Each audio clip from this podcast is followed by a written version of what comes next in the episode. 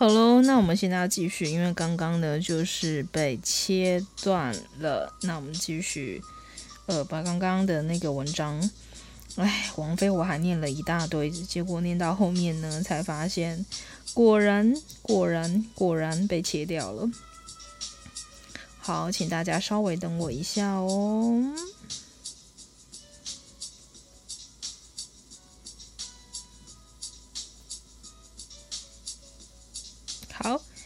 呃，当时觉得同事都很老土、刮胡，哈哈。虽然好像很自以为是，但那时我真的有真的是这样想。对于时尚和搭配等见解都有大大代沟。老板娘有严重的自恋，喜欢当 model，也喜欢大家捧她。这画面总是让我想吐。每次谈话都像对牛弹琴，他不懂形象，也不懂数据，真心觉得跟这些人格格不入，连聊天都觉得痛苦。于是，呃，两个礼拜后我就辞职了。第二点，学完了就赶快往高处爬，没什么不对。我只能说，我的求职运真的是 TMD 的好。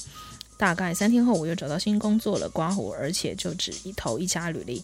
这是一间很知名的台湾设计师品牌，全台有近八十间的分店。当时品牌正在拓展电商走数位化，我的职位是呃数位行销专员。虽然头衔没那么好听，但薪水还比上一份高蛮多的。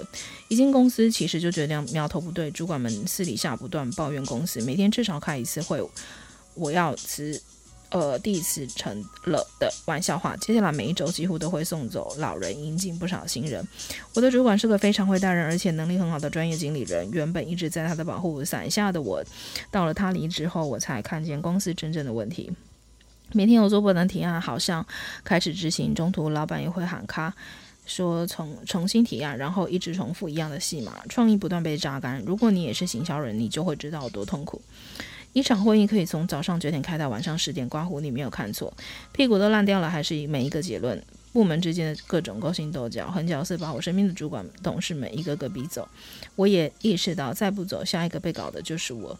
在这里时间不长，但学到非常多：时尚拍摄、社群行销、脚本企划、桥动稿、数据分析、网站优化等等。也因为品牌关系认识了不少各界人士。但我真的不想要没完没了的提案，开不完的会议，真实攻。真实版宫斗，大概半年后，唯一幸存的我也提了辞呈，因为我的人生只搭手扶梯，没有要走楼梯。第三点，即使满意现状，也不要停止探索自己。其实辞职前我很犹豫，因为上一份工作虽然有各样各种烦人事，呃，各种烦人事，但总是可以准时上下班，离家又超近，主管也管不了我。虽然不断在做提案，但因为公司没钱，所以其实执行的行程度有限。也因为我的 loading 不不正确还是，呃。该领的一份薪水也没有少，可谓是符合钱多事少离家近啊。但内心一直有一个声音提醒过：你的能力真的就只值这个程度吗？只因为公司没资源，就让创意成为一滩死水？我清楚，这环境不会使人成长，只会使人安逸，然后消极。于是，在有点两难状态下，默默地投了一家履历。这是一家极具知名度的媒体公司。当时投履历只是抱着偷偷干的心态，所以过了两个礼拜才发现，原来对方有通知我去面，又陷入挣扎，到底是要安于现状，还是姑且一试？我对自己说，既然机会都来了，没有什么理由不去试。最后就是你们想的那样，I got the offer。我很感谢当初的自己，并没有安于现状，从从未停止探索自己的想法，听从内心的声音，一直不断向往前，不呃才能不断。向上爬，工作越换越好。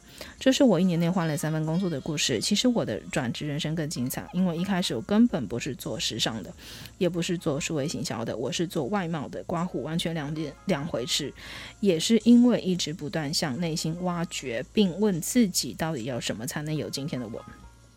OK，呃，这个就是呃，我觉得就是提供个不一样的观点，然后呃，应该是。我很同意他的他的讲法，就是说台湾其实，呃，有很多的公司，应该说台湾就是看履历或什么的，就觉得，呃，你好像打开来就是，如果你呃一年内就是有换了几个工作的话，那他们就觉得好像你是待不住啦或什么这些的。但是其实我从前觉得，那如果别人一年学的东西我三个月就学完了，为什么不能再去学新的东西呢？其实这个也是。我觉得我跟他是有一样的想法，所以其实当我看到他的文章的时候，我就觉得有一种心有戚戚焉的感觉。对，但是我觉得你一定要非常的清楚一件事情，就是说这个女，这个我我不确定他是男的还是女的，但是我会觉得说这个前提是说你非常知道自己要什么，对，然后呃，而不是说你只是呃到个地方，然后你。针对你不喜欢那个，不喜欢这个，然后所以你去你去换工作什么的，那我觉得这个不并不列在我们讨论的范围里面。对，那其实，在今天刚好就是我也在跟我们就是公司一个一个同事，就是以前他待过中国的，然后他就中国的职场，他就跟我讲说，其实在中国的话，如果你一直都待在原本的公司，然后做很久，从来都不。都没有跳槽换工作的话，会被人家视为就是那种米虫，或者是对自己就是没有想法，然后安于现状。其实他们对对自己有想法、有企图心的，其实他们都是一直往上跳。所以这就是他们的文化。对，他那个时候是在呃中国的上海工作。好，就提供给各位做一个参考喽，并没有说对或不对，但是我只是提供你一个不同的观点。接下来我们要念的是第三篇文章。我感觉我现在自己好像就是在那边开快车这样子。好，第三篇刚刚讲的是说，呃，世界上所有的病都是免疫系统打了败仗。好，那我觉得这篇就是他讲的是关于，其实我们的所有的疾病其实都从我们的心里来的。那我就就读给大家听喽。原来所有的养生都是徒劳的。看完后不再纠结了，别等到来不及时才想起，我们本该好好珍爱自己的内心。有一位医学心理专家认为，世上所有的病都是免疫系统打了败仗。为什么呢？为什么呢？来看看他的感悟吧。他的家庭关系一直都很糟，人呐、在家庭里承受的煎熬、抑郁、伤痛都会沉淀在心里。你的大脑暂时忘记了，可是你的身体会一直记得。第一个，我们一直低估了身体的智慧。人体里带有一套精密的免疫系统，我这里说的免疫系统几乎是西医所说的狭义的免疫能力，还包含我自我诊断、人体资呃人体资源管理、自我修复及再生。当我们产生各种的情绪的时候，最先攻击到的是身体的免疫系统。百分之七十以上的人会以攻击自己的身体器官的方式来消化自己的情绪，这是导致出出现最大的原因。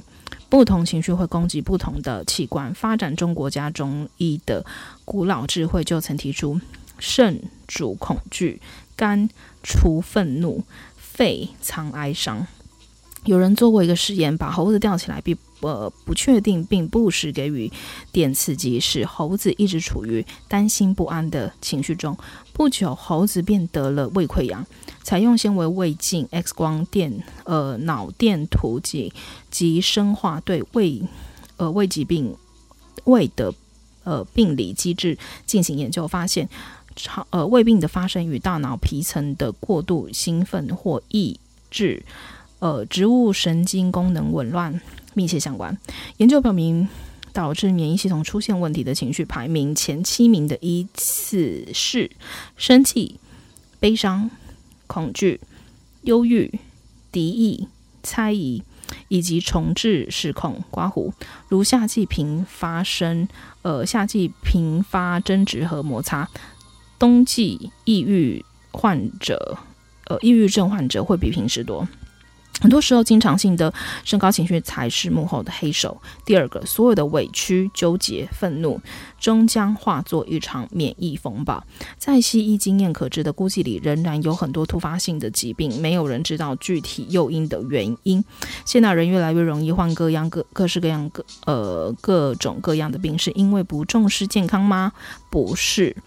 大多人不惜重金把能量花在养生上，但这种想法是单纯把身体放在一个机器上，忘记了身心一体，甚至身心灵一体。知嗯，知名度的心理咨询专家约翰 A. 辛德勒曾碰过。碰到过一个病人，当时他所有的患有和胆囊炎一模一样，所以约翰为他注射了三针止痛剂，在他病情日益严重的情况下，还为他进行了胆囊摘除手术。毕竟始终没有治愈他的疼痛，最后才发现他的疼痛是儿子前往部队情绪紧张所引发的腹部疼痛。等他儿子回到家里，他的病痛就不药而愈了。这听上去是不是很觉得很神奇、不可思议？但不为人知所呃。的并不代表不存在，情绪正在以一种悄然的方式主宰着你的健康。如生气、愤怒的时候，胃出口处的肌肉会被挤压，导致消化道破破裂；心脏的冠状动脉挤压严重，将引起心脏绞痛，甚至是致命的冠状动脉收缩。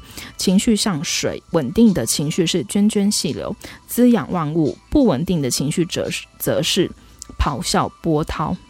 人们只喜欢好的情绪，某些快乐，而把某些情绪，悲伤、呃，恐惧压抑下来。我们不知道所有的短暂情绪，例如委屈、呃，憋屈、呃，压力，全都累积在身体里。终有一天，一场免疫风暴可以带走人的性命。别等到来不及时才想起，我们本该好好珍爱自己的内心。第三个，身体的不适和后果是内心的呼喊和求救信号。昨天有位朋友和我夜谈，呃，聊起关于情绪和疾疾病时，他很感兴趣。他问我，我弟弟少年白头的是什么情绪引引引发的？我说，可能是我已经非常尽力了。他问怎么缓解？我答。做自己，把别人的愿望还给别人。他点点头，又问我爸，在我妈去世那晚一夜白头，也是因为情绪吧？我说是的，太过悲伤绝望。他问最近我无缘故掉头发是什么原因呢？我答忧虑。他问我也不想担心，可是臣妾做不到呀。我说为什么要活在未来呢？活在现在，千万不要忽略那些隐藏在紧张情绪巨大的窗口。我们常说气死我了，压力好大，心有不甘。这正是情绪在作祟。生气的人感觉失控，身体自动释放出大量有害的呼吸系统的因素，担心人们的身体进入到空铁壶干烧的状态，一点点消磨，呃，掉人的，呃，消磨掉人的心力。压力让人痛苦，像一个看不见的手捂住了人的鼻子，看得见五指透过灰色天空又不又摸不到。身体是不会说谎的。太忠实的帮我们储存所有的情绪，而生病其实是在提醒我们要去真实的面对自己真正的需求，妥善的去处理，并相信身体的能力。第四个，生病不能只治病，还得找到郁其所在，刮胡情绪源头。几年前，位于新奥尔良的奥克斯纳医疗机构就曾。曾经发表文章指出，每五百名持续进行慢性病治疗的病人中，有百分之七十四的患者被发现患有情绪性的疾病。耶鲁大学的医疗诊疗医疗诊疗也曾于一九五一年在以前的研究报告中表示，有百分之七十六的患者。被诊断曾得过情绪性的疾病。换句话，简单的话说，很多病人其实不是真正的生病了，而是情绪生病了。当我们肠胃不适，只是把吞呃，只是大把吞下胃药，却逃避压力和紧张的根源。当我们的皮肤上的各种红疹犹如一座一个座小呃小火山的爆发，却没有发出“我很生气，请看看我的愤怒心声”。很多疾病都是我们自己的情绪引起的，即使好了一点，我们的情绪在上来的时候，健康又没了。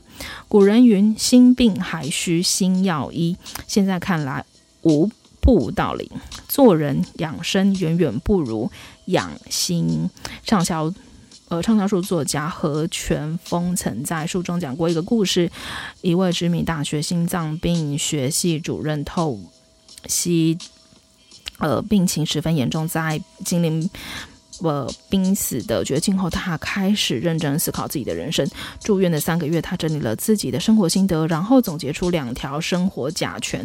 这两条生活法则不是什么保健养生医学良方，而是特别简单的两条为人处事的方法。阳离子一，别为芝麻小事耗力气；阳离子二，所有事情都是芝麻小事。人生在世，很多身体的问题都是情绪上的问题，而情绪的问题都可以归结为四个字：庸人自扰。很多烦恼都是因为执念于眼前的小事，在潜意识里把不如意的事放大了。如果为了一件小事而大发雷霆，为了一次误解而陷深陷悲伤，为了一个批评而自我怀疑，无己。于己无益，于事无补。如果你终日被情绪所所扰，幸福生活也会从此不在。第五个，惜命更好的方式不是养生，而是管理情绪。一个中年女性患者，她的身体受伤流血后就会很难止住。她住院后，甚至各种指标都显示她的病情不乐观，但是她始终，呃，保持着乐观和勇气。她呃始终告诉自己，我感觉良好，我很快就会好，就能好起来。后来她真的。呃，很有好转。为什么良好的情绪可以产生这么大的影响呢？良好的情绪可以缓解因不良情绪而产生的压力，以恰到好处的方式刺激脑下垂体，而从使内分泌功能达到最佳平衡状态。一旦内分泌处于平衡状态了，我们就会感觉到内心充满了无限活力。因此，懂得爱自己，至少住最好的房子，吃最精致的佳肴，忠于内心，超越自我。或者你比谁都能更关心自己的情绪，比谁都更敏锐自己的察觉自己呃身体发出的信号。什么时候疲劳到了一个临界点，你需要休息；什么时候将病未病的时，你需要管理自己的免疫系统；什么时候需要大哭嘶吼；什么时候应该放手宽恕；什么时候值得大胆自信。你比谁都更清楚知道自己的情绪和身体正在哪个点上，然后去消化它。痛苦的时候哭出来发泄情绪，并不是一件丢脸的事；愉快的时候笑出来，你会发现活着是一件再好不过的事。从今天起，不要盲目的去追求形式上的养生，不要人云亦云的去担心找养生良方。OK，好，这就是这篇文章，我觉得非常的棒哦。就是，呃，你要怎么样管理自己的情绪？因为情绪就会影响到我们的所有的这些免疫系统，非常非常的重要哦。就像我之前跟大家讲说，就是，呃，其实，呃，现在的人很多人是，呃，疾病都是从心新发出来的，对。那我这边就是因为刚好读到这篇文章，然后我就刚好今天在整理一些内容的时候，然后我就看到我以前自己那时候，因为二零二零的这个新冠肺炎开始之后，然后我我自己就是写下来一个一段一小段话吧。我写说，我忘记我什么时候写，但我我预计应该是今年年初左右啦。他写说，我我我写说了，不是他写说，秘密密就是我。他说：“我说，为什么当我们身体的疾病无药可医的时候，是如此的害怕与恐慌？为什么当我们的心生病又无药可医的时候，却能够毫无在意？对，是不是很能够回应今天的这篇文章呢？也拿出来跟你分享喽。好，那我们要进入嗯。”今天的最后一一篇文章了，就是呃第四个第四个 topic，就是写说这个黑洞星星要被定位了。好，请稍等我一下，我现在要点进去那个链接，应该是科技举报，科技举报的文章。好，十二月二号的这个这个科技举报，Yes, Tech Orange，黑洞星星要被定位了。澳洲科学团队用十二点五天九百零三张照片，做出宇宙版的 Google Maps。找不到地标、迷失方向的你会拿出什么工具？过去可能是地图、指南针，但现在一定是拿出手机，打开 Google Maps。也许有些人会说，不如用问的比较快吧。但是对于长期以来令人摸不透的宇宙，要问谁呢？因此，澳洲科学团队用一台更新、更强大的望远镜，在极短的时间内记录了三百万个星系，完成宇宙的 Google 地图。Google 地图。破纪录，澳洲团队十二点五天就画出涵盖百分之八十三天空的宇宙。Google Maps 根据 CNN 和 BBC 的报道，开发和操作这座新型电波望远镜的澳洲联邦科学与工业组织，呃呃，C CSIRO，我不确定。好，CSIRO，好，相较过往。以年而需以年计算的作业时间，这次仅花三百小时，约十二点五天就画出涵盖八十三百分之八十三的天空的宇宙地图，同时涵盖的星系更是过往相同研究的两倍，可谓天文学的一大进展。呃，CSIRO 团队也将这次的研究发表于 Public Publication of Astronomic 呃呃 Astro 呃呃 Astronomical Society of Australia，有望提供天文学者们研究更多恒星的形成，以及星系和超呃超大质量黑洞之间的演化和相互作用。打破记录的新型电波望远镜有什么特别？呃，然而这款新型电波望远镜有什么特别呢？呃，S 呃，CESIRO 团队还介绍，他们用三十六呃三十六个碟状天线组成澳洲平方公里阵列探探路者 Australian Square Kilometre 呃 Kilometre Array Pathfinder 呃 Ask 嗯 Ask App。进行天空拍摄，相较于过去用单一大型碟状天线搜集资料，这次采用多个小碟、小型碟状天线的策略，不仅让成本减少许多，数据资料的搜集速度甚至比整个澳洲的网网物流量还快，进而能让呃 S C R S 呃 C S I R O 团队在。呃，短时间内生成高度解析度的图像。虽然这是这次是澳洲平方公里阵列探路者望远镜的首次测试，但却以但却以前所但却以前所未有的细腻程度呈现宇宙星系，打破。记录仅用九百零三张高解析度的图像就完成过去需要上万张图像才能拼凑出来的天空。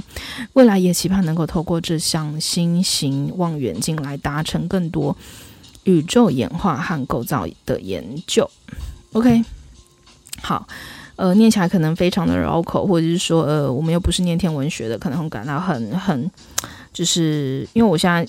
嗯，因为我现在是没有办法让各位就是看到那个图，反正它那个 picture 就是看起来就是呃，好像就是把我们的宇整个宇宙天空就是定位这样子，就有点像是嗯，可能画很多的呃坐标这样子，然后它就是会有一个位置，对，你就想象说我们现在本来这个这个我们的定位，就比如说我们 Google Map 上面我们要找定位的时候，它是可以。马上去，呃，抓出一个位置。那现在连宇宙都可以抓出位置。那其实我在看这篇的时候，其实我的想法就是，我们将来未来的人类的发展，一定是会触及触及到从平面升级到呃天空。对，也就是说，以后可能我们会在天上飞啊，就是在天上 天上吃饭啊，就是会有会有餐厅在天上，会有什么就是。地上的东西就是往天空去发展，对，所以现在我们比如说我们的海海域就是可能会画一些领海，比如说就是呃海域上面的什么海啊，然后就是哪里到哪里，然后是属于谁的。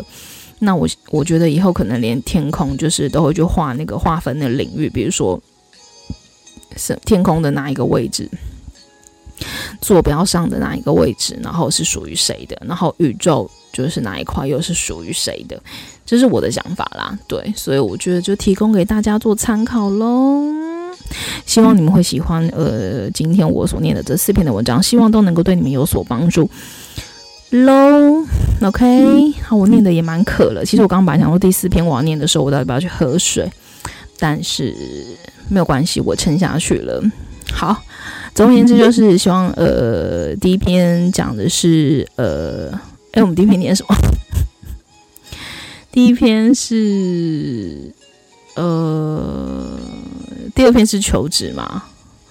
呃，第一篇哦，第一篇是讲 designer，对对对，讲说我们要在怎么样平台，怎么运用平台，或者是这些自由工作者怎么样用平台去行销自己，然后应该在经营经营这个平台的时候，应该要怎么样的心态？这是第一篇。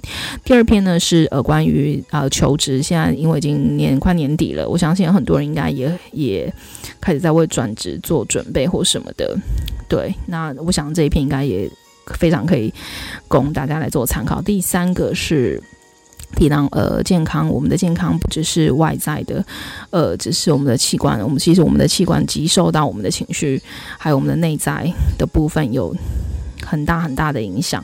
这个这个这个部分，那最后呢，就是呃关于这个宇宙宇宙的定位，呃，好，希望那个呢，姐对你们呢有所帮助喽。声音已经有点哑了。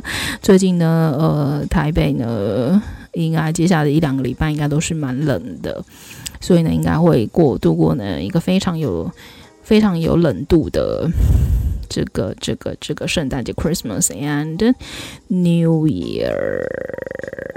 好，台湾算是非常非常的幸运啦，就是也不是幸运啦，就是算是呃在疫情的当中还是能够。正常生活的一个国家，对，那我们真的要对针对这件事情非常非常的感恩，OK，一定要多多的感谢，才能继续的走下去哦。那希望呢，大家能够保守自己身心灵的平安跟健康。See you next time, bye.